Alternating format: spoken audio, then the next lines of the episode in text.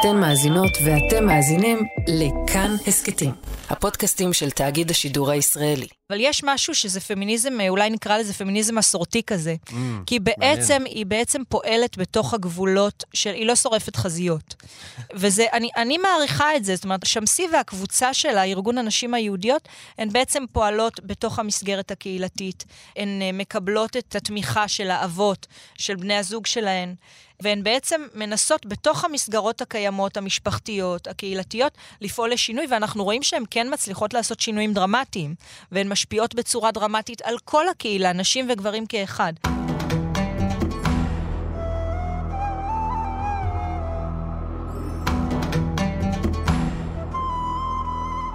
הרעיון של שוויון בין נשים לגברים נראה לנו היום פשוט ובסיסי. אבל באיראן של אמצע המאה הקודמת, המצב היה רחוק מכך. בקהילה היהודית הקטנה, שעברה בימים ההם שינויים עזים, קמה אישה אחת והובילה עם חברותיה מאבק לזכויות נשים. גיבורת הפרק שלנו היום היא שמסי מורד חכמת.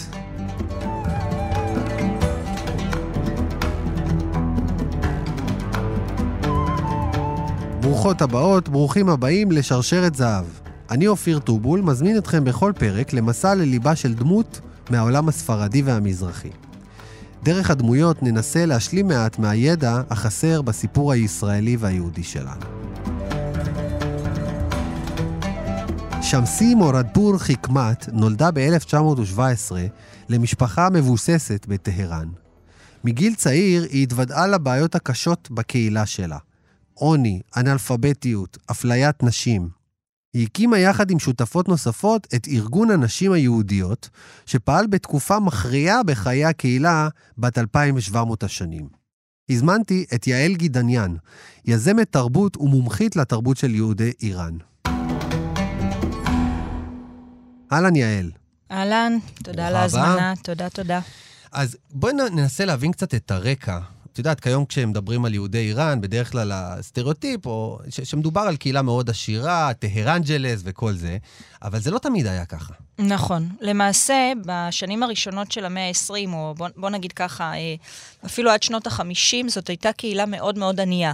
זה לא אומר שהיסטורית, לאורך כל ה-אלפיים ושבע מאות שנות הקיום שלה היא הייתה ענייה, אבל בהחלט במחצית הראשונה של המאה ה-עשרים, עוני קשה, רעב, זה משהו שהוא לא רק נחלה של הקהילה היהודית, אבל גם במהלך מלחמת את העולם הראשונה, יש כל מיני עניינים של אה, אה, סחורות שלא מועברות, כן. אה, משבר יבולים, עולמי כאילו. כן, בדיוק, משבר עולמי, והקהילה היהודית היא חלק מזה, אבל מה שמרתק בסיפור הזה, זה שבתוך כמה שנים הקהילה היהודית הפכה להיות מקהילה מאוד מאוד ענייה, שסובלת מחרפת רעב, בעצם לקהילה היהודית העשירה ביותר בעולם. וואו. וזה קטע מאוד מעניין. תכף ננסה להבין איך זה קורה, וגם מה ההשלכות של הדבר הזה, בטוח, את יודעת, אה...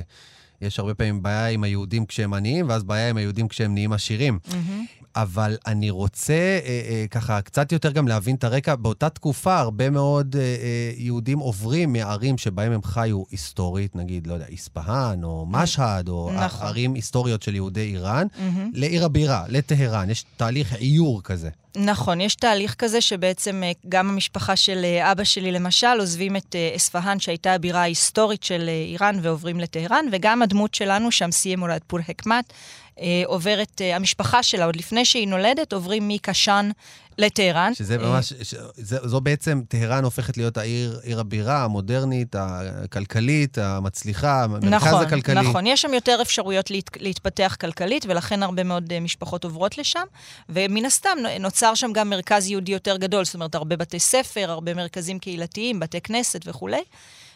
בערים אחרות זה ממשיך לפעול, וגם קמים בתי ספר גם בערים אחרות, בתי ספר מודרניים, חדשים, אבל טהרן הופכת להיות איזשהו מרכז מאוד גדול. אז איך בעצם הם מתמודדים עם העוני והרעב הזה של שנות החמישים? יפה. אז שמסי שלנו ביחד עם קבוצה של נשים ממש מרשימות ומדהימות, בסוף שנות ה-ארבעים הם מייסדות את ארגון הנשים היהודיות באיראן, סאזמן בנובן יהוד איראן, ובעצם זה באיזשהו שיתוף פעולה עם הג'וינט ועם ארגון הנשים היהודיות העולמי. אוקיי. יש להם קשרים לנשות הדסה, לכל מיני ארגונים אמריקאים וארגונים יהודים עולמיים. ובעצם הדבר המרכזי והראשון שהן עושות זה להקים מרכזי, מין מעונות יום כאלה. עכשיו, המעונות יום האלה זה לא רק מעון, כמו שאנחנו חושבים, לילדים קטנים, אלא זה בעצם מרכזים, חמישה מרכזים גדולים ברחבי איראן, שהם גם מעונות יום וגני ילדים ל- לילדים של, ה- של הקהילה היהודית, וגם בעצם מרכז שמשפחות מעוטות יכולת, יכולות uh, לקבל שם uh, חינוך גם למבוגרים, למשל uh, קריאה וכתיבה, כן, uh, כן. ו- ולפעמים חינוך מקצועי מסוים, כל מיני קורסים. גם לתת להם בגדים, פשוט במרכזים האלה מחלקים בגדים, מלבוש לכל מי שצריך, וגם אוכל, זאת אומרת, הילדים האלה שהיו לומדים בגנים, היו מקבלים שתי ארוחות ביום, וההורים שלהם לא היו צריכים לדאוג לזה. בין השאר, אם היו קוראים אסונות לא עלינו, אז המרכזים האלה היו מרכזי עזרה ראשונה. מאוד מעניין להגיד שגם אנשים עניים ממשפחות לא יהודיות היו מתדפקים על דלתותיהם של המרכזים האלה, והם היו מתקבלים ללא עוררין, ללא שאלות, ומקבלים כל דבר שהם רצו, כולל ללמוד כילדים, ללמוד בגנים האלה. ובצורה הזאת בעצם ההורים גם יכולים לצאת, האימהות בעיקר, יכולות לצאת לעבוד, יכולות להתפתח. נכון. ואת אומרת שתוך דור אחד הקהילה היהודית, תוך כמה עשרות שנים, הקהילה היהודית עוברת ממצב של קהילה ענייה ורעבה, למצב מאוד uh, מתקדם ומצליח. נכון, נכון. זאת אומרת שב-אלף תשע מאות שבעים ותשע, ערב המהפכה, כן. שלימים נקרא המהפכה האסלאמית, הקהילה היהודית באיראן היא הקהילה היהודית העשירה ביותר בעולם. עכשיו, זה היסטרי. כן. וכמובן שזה לא קשור רק לפעילות של ארגון הנשים היהודיות, במלוא הכבוד, אלא גם קשור לתהליכים אה, באיראן של אה, קפיטליזציה, נקרא לזה, אה, וה, והמקום שהיהודים תפסו בתוך זה. האיראנים אה, טובים במסחר, לא? כך אומרים, בהחלט. אני גם מגיעה ממשפחה של סוחרים. אני כן אגיד ש... גם אמנסיפציה כזאת שמצליחה שם, לא? בתקופה... נכון, זאת אומרת... היהודים פתאום הם אזרחים שווי זכויות. נכון. אז יש פה כמה תהליכים. יש פה, יש את התהליך הזה של האיור והקפיטליזציה של איראן באופן כללי, מה שהמלך של אותן שנים השאה הנהיג איזושהי מדיניות מאוד קפיטליסטית, והיהודים השתלבו בתוך המקום הזה. הדבר השני זה באמת האמנסיפציה, סוג של שוויון זכויות בכלל לבני מיעוטים באיראן. שהשוויון זכויות הזה הביא לזה שבעצם היהודים יצאו משכונות היהודים. כן. זאת אומרת שאם עד אז הם חיו בשכונות שלהם, סחרו לה... בתוך השכונות. לגטו, למלח של איראן? המהלה. מהלה. מהלה, אוקיי. זה שכונת היהודים. אוקיי. אני יכולה לספר שבספהאן, עיר המוצא שלי, היו שלוש שכונות יהודים, ולכל אחת יש דיאלקט מעט שונה של פרסית יהודית. עם שערים שנסגרים מרתק. בלילה גם? כאילו ממש שכונות סגורות? אני יודעת שבשלבים מסוימים כן זה היה ככה, אז היו שכונות סגורות לגמרי.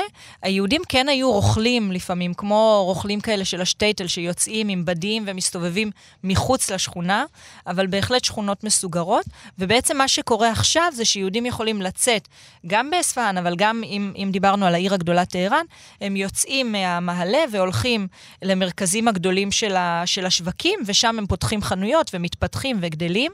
זה כמובן מביא גם כל מיני אתגרים על קצה מזלג, למשל, סוחרים שמחליטים לפתוח את החנויות שלהם בשבת, בשם התחרות. כן. סבא שלי היה אחד הסוחרים שפעל נגד העניין של הפתיחה של החנויות בשבת, והם היו עושים פטרולים כדי לראות שאף אחד לא מרמה. נשבעת, וואו, כן. וואו. טוב, בוא נגיע, את יודעת, הקטע הזה של אישה שעולה באמצע תפילת יום כיפור לבמה ונושאת נאום פמיניסטי, אה, את בטוחה שזה קרה? זה קרה. זה קרה, זה קרה. זה היה, זה כמובן שזה לא היה משהו שזה התפרצות, זאת אומרת, זה היה דבר מתוכנן. כן. במקום דרשה, היה, או אולי לצד הדרשה יותר מדויק, היה נאום שלה בבית כנסת פולט שובי, וזה היה נאום ממש מכונן להגנה על זכויות נשים. והנאום הזה, קודם כל אני חושבת שזה מדהים שהקהילה היהודית אפשרה ולמעשה הזמינה כזה נאום, שוב, ב- ביום הכי קדוש בשנה. זה לא שהתפרצה, את אומרת. לא, אה, לא, זה היה משהו מתוכנן. לקחה את הבמה בכוח. אני גם אגיד משהו שעוד לא אמרנו, שהיא הייתה בת של אה, מישהו שהיה אחד אנשי, מאנשי העסקים ה- המאוד ידועים בבזאר של טהרן, זאת אומרת שהוא גם היה פעיל בולט בקהילה היהודית, זה כמובן נותן לנו כוח, כן, אנחנו גם, יודעים גם, שכנשים... גם בעלה לא ו- היה פרייר, נכון? נכון, היא גם התחתנה עם מישהו שהיה בכיר במשרד התחבורה באיראן, אבל אני חושבת שבעיקר הנוכחות של אבא שלה, כאדם בולט בקהילה היהודית שנותן לה את הגב הזה, ואנחנו יודעים שהרבה פעמים כנשים אנחנו צריכות את הגב הגברי הזה, זה המציאות. אז על מה היה הנאום בעצם? אפשר לדמיין, אפשר לדמיין על מה זה היה. כן, זה, אני חושבת שאני אני לא יודעת בדיוק, כי שוב, כאמור, אין לנו את הטקסט, אבל הנאום הזה היה, דיבר כן על יציאה של נשים, על, על, על, על לתת לנשים ללמוד. Uh, זה ששמסי הזאת הייתה בעצם בוגרת של uh, תיכון, ולאחר מכן גם בוגרת של השכלה גבוהה, זה לא היה דבר כזה שגור. שתי הסבתות שלי מעט נולדו אחריה, למדו חמש כיתות בסך הכל.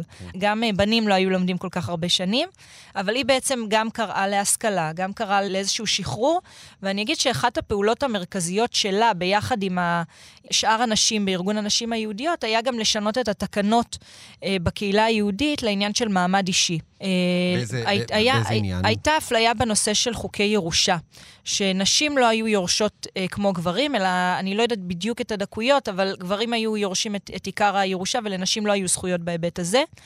והיא ניסתה לעשות, ביחד עם הרבנים המקומיים, וביחד עם כולם, לעשות איזשהו שינוי.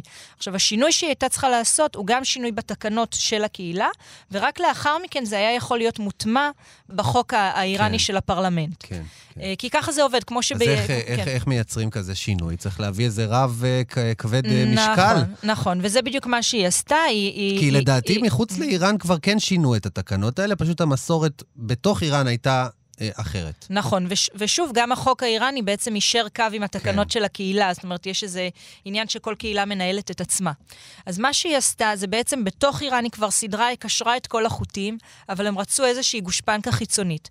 ב-אלף תשע מאות חמישים ושש יש ביקור רשמי של הראשון לציון, הרב יצחק ניסים, ובמסגרת הביקור שלו הוא בעצם מוזמן למעמד חתימה על המסמך לשינוי התקנות לעניין המעמד האישי. רק תחתום פה, בבקשה. נכון. מאיזושהי סיבה, שאני לא סגורה עליה, הוא, הוא לא חותם. הוא לא חותם, וזה מביא לאיזשהו מפח נפש, אבל כל המהלכים שלה והמאמצים שלה כן מבשילים ב-אלף תשע מאות שבעים ושתיים, כאשר מגיע לא אחר מאשר הרב עובדיה יוסף לאיראן, וכשהרב עובדיה יוסף מגיע, אנחנו יודעים שהוא... כן. רב שיודע יש... לשנות. ראיתי, ו... לדעתי ראיתי את התמונה שלו שם אפילו באיראן, והסיפור מתואר גם על זה שנשים היו מתאסלמות, לפחות כלפי חוץ, כדי שבמעמד החוקי שלהם מול המדינה, הם יוכלו לקבל את הירושה כמו, כמו כולם, ואז נוצרה בעצם בעיה משמעותית בתוך הקהילה. הרב עובדיה יוסף, שבעצם אנחנו כולנו מכירים את הסיפורים על איך הוא התיר עגונות, ועל כל הדברים המאוד אמיצים, איך הוא קיבל את יהדות אתיופיה ואת הקראים, ו... אז הנה עוד נקודה שבה הוא בעצם מגיע פיזית, נכון? לאיראן, נכון. לטהרן, כן. ומצליח לשנות את התקנות, מה שבעצם פותר בעצם את הבעיה. נכון, הוא בעצם אישר את, ה, את השינוי, ו, ועשה את זה, בוא נגיד, מצד הגושפנקה ההלכתית, mm-hmm. ובעזרתו של יוסף כהן, שהיה נציג הקהילה היהודית באותן שנים בפרלמנט האיראני. Mm, חבר פרלמנט. Uh, כן, תמיד יש, גם היום, תמיד יש נציג לקהילה היהודית וואלה. בתוך הפרלמנט, והוא בעצם דואג שהתקנות החדשות בתוך הקהילה היהודית תרשמנה בחוק למעמד אישי, אני חושבת שזה אחד ההישגים לגמרי. הדרמטיים שלה. ב... וכמה שנים עוברות מגיעה אה, המהפכה, ב-אלף תשע מאות שבעים ותשע, המהפכה האסלאמית באיראן, ו... אה, שמסי שלנו בעצם, כמו רוב הקהילה, אה, מאגרת לארצות הברית. היא רוצה להישאר ב- באיראן, והיא מנסה, אבל זה לא... היא רואה שזה, שזה קשה לה, והיא בעצם אה, עוברת לארצות הברית, והיא ממשיכה בפעילות... אה, פעילה לזכויות נשים יכולה בכלל להישאר ב- במציאות כזאת אה, אה, אסלאמית, שקופים על כל הנשים ללכת עם אה, כיסוי ראש, ו... אה, כן, נשמע לי, נשמע לי לא, לא, לא, לא, ש- לא שהשאירו לה מקום להישאר שם. יש בזה משהו, אני אגיד שכולם גם, לצערי, אני יכולה להגיד שכולם סובלים שם באופן די שוויוני, זה כן. פשוט אה, על הפנים. אה, וכן, זה קשה לה, ואני אגיד גם עוד משהו, דיברנו קודם על העניין של העושר של הקהילה היהודית. המהפכה הזאת, שהיום אנחנו קוראים לה המהפכה האסלאמית, היא הייתה בעצם תוצאה של קואליציה מדהימה, של, גם של ארגונים קומוניסטים, כן. גם של ארגונים אסלאמיים. איראן השנייה. אה, כן, אפשר לקרוא לזה ככה, איראן השנייה והשלישית והרביעית. גם של אנשי דת, והרבה מאוד יהודים היו חלק מהצד הקומוניסטי, אבל מה שקורה למעשה אחרי המהפכה זה שתולים, תולים הרבה מהעשירים, כי העשירים הם, הם בעצם סמל השחיתות הגדולה שאכן כן. הייתה באיראן. לי באופן אישי יש קרוב משפחה שאביה של אשתו נטלה. הוא נטלה וואו. ממש ב-אלף תשע מאות שבעים ותשע. באשמת ו... עשירות יתר? משהו כזה, כן. באשמת עשירות יתר. ו- ואנחנו יודעים שהרבה יהודים הם עשירים בדיוק, בשלב הזה זה כבר. זה מה שאמרנו קודם, שבעצם רוב היהודים באיראן זאת קהילה מאוד מאוד עשירה, וגם מהסיבה הזאת הם בעצם נמצאים, בוא נגיד, בסכנת חיים, ו... בסכנה, בסכנה בכלל קיומית על הקיום שלהם כמו שהם התרגלו אליו, והם עוברים ממש כקהילות הם עוברים לארצות הברית. מה שמדהים זה ששמסי עוברת לארצות הברית, והיא מקימה שם גם כן ארגון נשים יהודיות של דרום קליפורניה, וגם שם היא ממשיכה ממש באותה פעילות, היא מספקת סיוע כלכלי. אותו ארגון פשוט עובר לאנגלית ולפרסית בעצם בקליפורניה, לוס אנג'לס. בקליפורניה, בדיוק, והיא בעצם מספקת סיוע כלכלי גם שם, למשפחות עניות, לסטודנטים, היא הייתה שותפה להמון יוזמות קהילתיות, ושם היא גם מקבלת בשנת אלף תשע מאות שמונים ותשע תואר נשיאה של כבוד מטעם ארגון הדסה. די מדהים, וזה גם, גם קצת מייצג בכלל את המשקף את הסיפור הפרסי-יהודי, שאומנם מדברים היום על כ-עשרת אלפים עד חמישה עשר אלף יהודים באיראן, אבל בעצם הסיפור של הקהילה הזאת, כמה שעצוב לי להגיד את זה, הוא הולך ונגמר. סיפור של אלפיים ושבע מאות שנה, צריך להגיד, והוא עובר בצורה משמעותית לשני מרכזים, שאחד מהם זה כמובן פה במדינת ישראל, ואחד מהם זה בארצות הברית. אני רוצה אה, ככה לנסות ללמוד משהו על, ה, על הפמיניזם הייחודי שלה. היא לא הייתה, זאת אומרת, מה שאני שומע ממך, לא הייתה לוחמת, אה, עושה פיצוצים מול הגברים, או פועלת אנטי-ממסדית כזאת, ומצד שני גם כן פועלת ב, ב, באזורים של עזרה לנשים, זאת אומרת, מקומות של נשים אה, רוצות מקום משלהן, למעונות יום, לדברים שהם בעיות ספציפיות של נשים. מה אנחנו לומדים מהפמיניזם הזה? נכון, אני חושבת שאתה נוגע בנקודה מאוד מעניינת, שיש משהו בקבוצה הזאת, תראה, אני בטוחה שהיו להם מחלוקות, ואני בטוחה שהיו להם גם פיצוצים לפעמים עם, עם גברים, ואולי עם נשים אחרות, אני לא יודעת, אבל, אבל יש משהו שזה פמיניזם, אולי נקרא לזה פמיניזם מסורתי כזה, mm, כי בעצם היא, היא, היא בעצם פועלת בתוך הגבולות של, היא לא שורפת חזיות. וזה, אני, אני מעריכה את זה, זאת אומרת, אגב, אני מעריכה גם את מי ששורפת חזיות ושוברת את כל מבנה הכוח, או מנסה לשבור את כל מבנה הכוח, אבל, מה, אבל שמסי והקבוצה שלה, ארגון הנשים היהודיות, הן בעצם פועלות בתוך המסגרת הקהילתית, הן, הן מקבלות את, ה, את התמיכה של של האבות, של בני הזוג שלהן, והן בעצם מנסות בתוך המסגרות הקיימות, המשפחתיות, הקהילתיות, לפעול לשינוי, ואנחנו רואים שהן כן מצליחות לעשות שינויים דרמטיים, והן משפיעות בצורה דרמטית על כל הקהילה, נשים וגברים כאחד. אני כן רוצה לספר, למשל, על אחת הנשים שפגשתי, ממש במקרה, שהיא הייתה בעצם אחת מהמנהלת של אשכולות הגנים האלה שהקימה הקבוצה הזאת שאנחנו מדברים עליה. כן, בוויצו שם של טהרן. כן, כן, אישה בשם שהנז, אני פגשתי אותה לפני כשנה, ממש במקרה, והיא סיפרה לי, למשל, גם במקרה שלה, אבא שלה מאוד עודד אותה ללמוד, היא סיימה תיכון והתחילה לעבוד ישר בניהול של אשכול גנים, כאמור, בעיר אספהאן במקרה הזה, כאמור, זה שהיא זה שהיא הייתה בוגרת תיכון, נתן לה פור מאוד מאוד גדול, כי רוב הנשים, רוב הבנות באותן שנים, כן. לא סיימו תיכון. והיא סיפרה למשל, שבזמן שאבא שלה מוכן לעשות הכל כדי שהיא תלמד ותתפתח, האנשים בקהילה והאנשים בשוק אומרים לה, מה יש לך?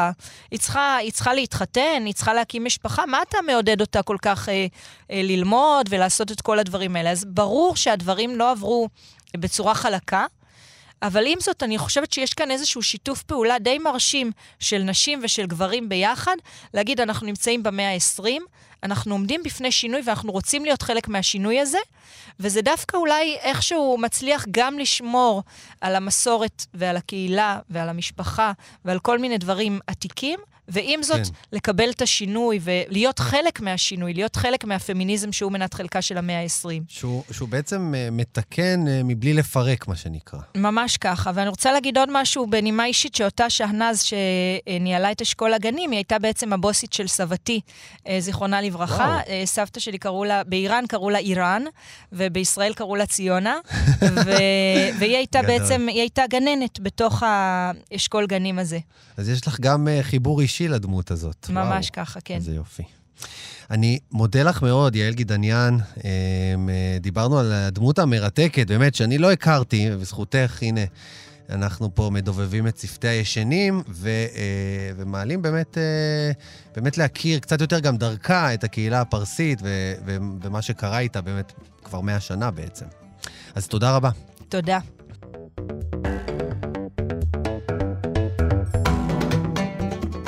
האזנתם להסקט שרשרת זהב.